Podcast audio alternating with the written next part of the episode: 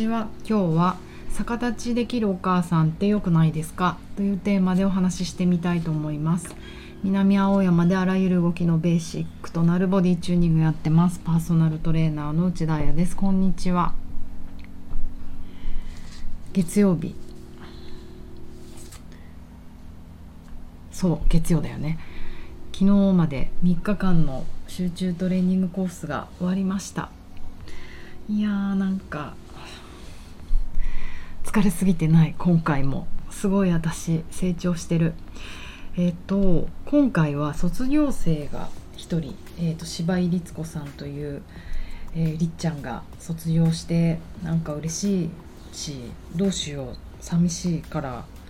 なんとかしてずっと受けてくれないかなと思ったり、いけないですよね、そんなんじゃ。どんどんね、才能ある人が卒業して学ぶことは一生なんだけれども、学んだことはどんどん吐き出さないとね、それってこう自分の体にも良くない。結局は循環じゃないですか、健康って。入れたものは出す、お通じだって出す。だから学んでばっかりも調子悪くなるし、出してばっかりも調子悪くなると思うので、学んだことはもうすぐぶつける。そのためにクライアントさんを持っておく。本当ありがたい、クライアントさんの存在って。自分が学んだことを一番にぶつけられる。それでうまくいかなかったらまたトライアンドエラーすればいいだけで、ね、だからお客さんがいるってこともすごく大事だなと思いました。で、芝居りっちゃんは11月から去年の11月から受けてくれて、4つのモジュール、4つの、レポートをコンプリート。最後のレポートがこれからかあって、卒業です。東京でね、彼女は活躍していく人なので、芝居律子さん、そう、ダーリン彩子さんが率いる、アフロキューバンのサンテリアという舞踊団に入っていたりとか、親父ヨガって言ってたかな、浅草でヨガをもうコミュニティとしてやっていたりとか、アシュタンガヨガのティーチングもできる子なので、どんどん活躍していくと思います。皆さんも東京でね、受けてみたいなという人はちょっと彼女をフォローしてみてください。私もちょいちょい宣伝していくと思います。あとは、今回は6人の人が動くモジュール受けてくれました。で、毎朝それに、2人かプラス2人、ボディチューニングの卒業生の人が、そうでもない、卒業生の子たちも受けたり、一般の普段私のトレーニングを受けてくださってる一般の方も朝クラスに、参加してくれたりして、楽しかったです。本当にいいですよね。やっぱり卒業生の子たちとかって、なんか会えなくなっちゃう。次に会えるのって2年の一度のアップデートコースになるんですけれども、コロナだからそれもちょっとゆるゆるにやれてなかったりすると、状況がね、わからないし、なんだろうね、コースじゃないや、レッスン受けてよっていうのもなんかちょっとパワハラっぽいなと思うので、私もなんか遠慮しちゃうんですよね、コンタクトするの。だからみんなの様子がわからなかったり、わからない人がわからなかったりするんですけれども、こうやってね、本当1時間とか90分のレッスン一緒に動くだけで、その人がどういう生活を送ってるのかな、元気なのかなっていうのが分かるので、なんか飲みに行くより早いな。人と動くことってすごいコミュニケーションで楽しいなって改めて思いました。飲みに行くのも大好きだけど、いいよね。体を使ってコミュニケーション取れるコミュニティを私は広げていきたい。話さなくても会えなくても、一緒に動いただけでっていうのを改めて思いましたね。少ない人数でもちょっとずつ。そして、今回その6人受けてくれた中で、遠くから来てくれる方がやっぱり大阪の方、あといつもどっちか分かんなくなっちゃう、愛媛か高知、愛媛かの方がいて、その大阪から来てくださる方は お子様が2人いらっしゃって、そのお子様たちを、ね、家に置いて3日間東京に来てくれるから、どんな感じなのかなと思って、家族の反応って。だからこういう3日間ってお子さんたちどうしてるんですか、なんて言ってるんですかって、その J さんジェイさんに聞いたら、そうなんです、だからもう寂しくて、ジェイさんも寂しいお子さんと2人離れることを、とっても仲良しな親子なんですよね。でだから1日目に聞いたのかな、もうすでに何度か電話していて、 LINE とか電話していて、でお母さんねとか、全然うまくできないんだけど逆立ちとかしてるのよって伝えたんですってお子さんに言って、お子さんに伝えたんだってその J さんが言ってて、でいやな、それお母さん逆立ちしてるって言って、子供ってどんな反応してるんだろうと思って、いやそれお子さんなんて言うんですかって言ったら、うわーママすごい頑張ってって言うんですっていうこの話を聞いて、なんかちょっと私胸にグッとくるものがあって、本当自分が今動かされたなっていう、こうなんかギュイってくるものがあるんですよ。それがいいことなのか悪いことなのかわからないけれども、でその時に私は絶対 J さんに逆立ちというか、あれヘッドスタンドだね、ヘッドスタンドできるようになってもらおうって思ったんですね。それは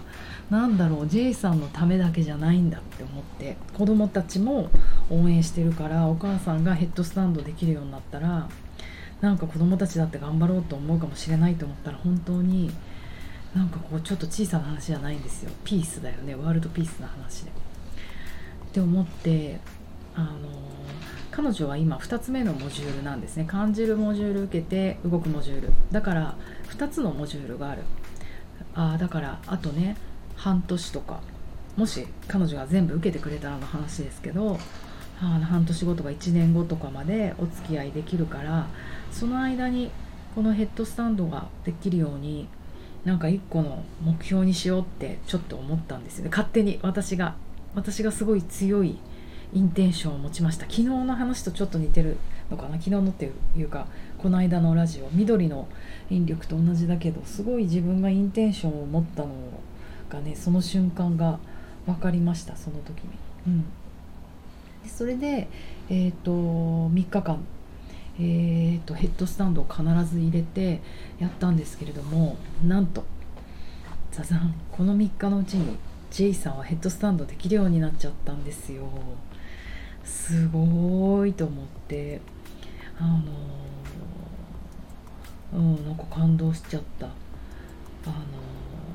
なんだろうね、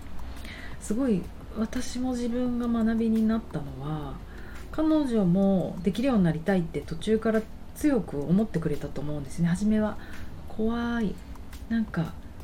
全然できないんだけどって子供にも言ってたけど、途中のそのプロセス、モディフィケーション、片足だけ上げるとか両足上げない、そのステップの段階で止まってたんだけど、なんか多分途中ぐらいから上がろうって強い意志を持ってくれたのも分かる。そして私が私的にも絶対怪我をさせちゃいけないっていうのもあるし、いろんな人が参加してるので、それこそヨガの先生もいたりダンサーもいるけれども、そうじゃない一般の方たちもいる。感じることが得意であって、感覚神経いっぱい使ってるけど運動神経普段そんなに使ってないっていう方、あと年齢もね40代以上50代以上とかになってくると、そんなアクロバティックなことをねさせてもっていうのもある。ただチャレンジとしては入れておきたいなぐらいのアイテムなので、特にやんなくてもいいかなって思ってるんですよ。だけど私がすごい強いインテンションを持ったことで彼女が上がれたんだなって思って、なんか私のおかげとかそういう話じゃなくて、教える側もすごいインテンションを持つって大事だなって思ったんですよ。この人をこうさせたいとか、なんだろう、わかんない、もしダンスチームを教えるんだったら強くわかんない、戦うんだったら優勝してもらうとか、なんかそんなのは願っても大事だなって思って、願うことが、そのインテンションってやっぱりなんていうの、本当に自分の中に届くし、自分の強い意志になるし、そうなると外の人にも伝わるなと思って、私もなんかぼんやりいろんなことしがちなんですけどちゃんと意思を持ってやるときはね、やろうと思いました。なんかすごい陳腐な話かもしれないですが、陳腐っていうと大変この話をしてくれたすぬこさんに申し訳ないんですけど、酔いどれ料理研究家のすぬこさんという方がいて、彼女がお料理教えてくれた時に本当に彼女口から生まれた人みたいにお話が上手なんですよ。もうね、料理作る順番なんて見てなくて、彼女のおしゃべりを気に入ってしまう、寄せ会話って感じなんですけど、彼女が何かの例えで、まあお料理もそうなんだけど、何かの例えで、ほら車庫入れだって、車庫入れ縦列駐車だってそうでしょって言ってて、あの枠に入れるってすごい強い意志を持って入れないと、入れれば一発で入るのに、なんかぼんやりやってると全然車って入らないじゃない。それと一緒で、強い意志を持ってお鍋をかき混ぜてとか、多分そういうことだったと思うんですよ。もうすごいうまいこと言うなと思って、なんか私車の運転超下手くそなんですけど、何十台も空いてる白線だけがある広い駐車なんかあるじゃないですか、 IKEA とかスーパーマーケットの駐車場で、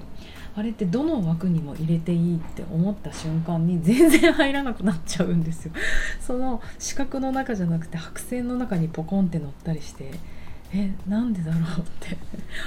一人でこうふと呆然としたりするんですけど、それと一緒で、やっぱり1台の枠しか空いてないと思ったら死ぬ気で、ぶつけちゃいけない、隣ベンツ、隣ベントレー、絶対ぶつけちゃいけないと思ったら入れられるのに、